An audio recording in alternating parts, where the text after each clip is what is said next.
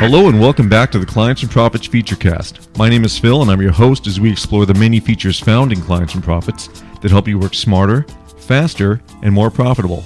I'm joined again by my co-host Cindy Weston. Hey, Phil. Hey, Cindy. We're talking about proposals today, Yes. and proposals are kind of like uh, mini estimates, Or pre jobs. pre-jobs, before, even before you have a creative brief, right? Where in the process, the job process, does a proposal happen?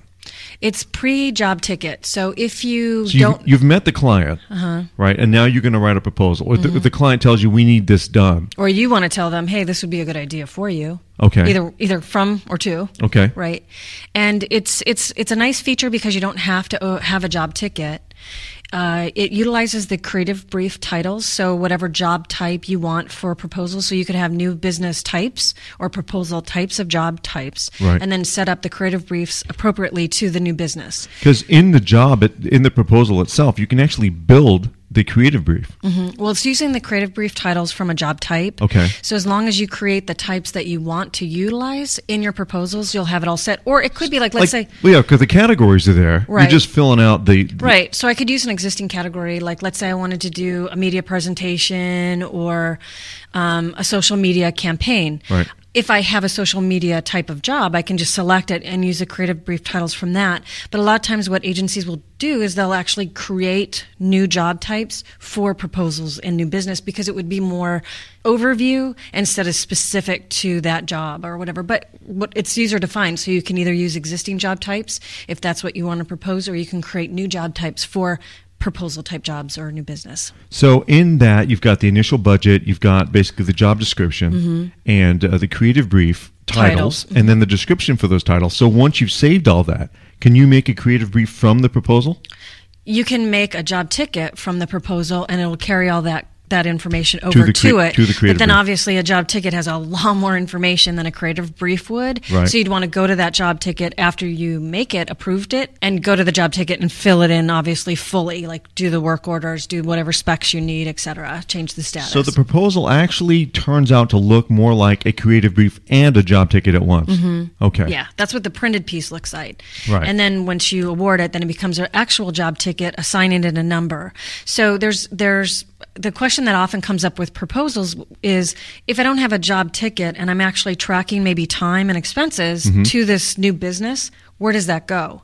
So some agencies will, will actually open up a job ticket to put new business uh, development, time, hours, expenses onto it. Right. Some d- agencies do it per client, so they'll have a new business job for that specific client, and they'll put it to that. Um, but once it, if if you do have a job ticket that you're collecting against, you can always do a job cost transfer and move that those costs over to the real job once you get it as well. If you want to truly get your money back for the the money you spent getting that business, Right. you'd want to pull it over. At least be aware of it. Awesome. Yeah. Well, this is really cool because next week we're going to be talking about creative briefs. Mm-hmm. So this will kind of be a, a almost like a Pre-creative a brief. pre, yeah, a precursor Yeah. Uh-huh. to a more in-depth discussion about creative briefs. But also, what's nice about proposals is you can actually clone them. So if you have a proposal and you like it, and you you have another one, you know, another So you don't have chance to do for- that work all over again. Right, you can just actually clone it. The proposal window shows you a list of all your proposals, and there's actually a tab where it says pending, approved, and killed proposals because you can also kill them. Right. that takes them off the active list. And the client can kill them. Yeah, which often they do. And then um, you can also email it. Like if you have a proposal, you can actually email it, print it, you know, PDF it. You can send it however you want to. And you can also print a list of your proposals as a, in a report of what you have outstanding or there. Another cool thing about that window is you can actually sort by those column headings. So if you don't know the client code that it's under, you can look for it by name, by type, by con, you know, you can select those column headings and sort in that window as well. You know what else you can do? Um, if you like, depending on which tab you have selected, you can actually sort these by the column headings. So, like, if you clicked a different column heading, it'll yeah. Do not repeat me, Mr. Parrot. Who? well, thank you, Cindy. That was awesome. Thank you. Listen, if you have any questions for us or any comments, send us an email podcast at clientsandprofits.com. You got a, another one? Um, another thing that I wanted to mention is that you can in Pro in our job tracker versions, if you go down to the bottom right of the window, there's that little icon to the left of the internally approved, Right. and you can actually click on that little icon, and it'll actually s- bring up an approval request window Right. and you can send it out to somebody to approve before you actually send it so let's say it was a production manager that was putting the proposal together they could get approval by the ae before it's actually sent out to the client Yeah, there's a little drop down menu there where you can select any person to be approved Yeah, by. So yeah. Mm-hmm. that's kind of cool. It just goes through the whole staff list.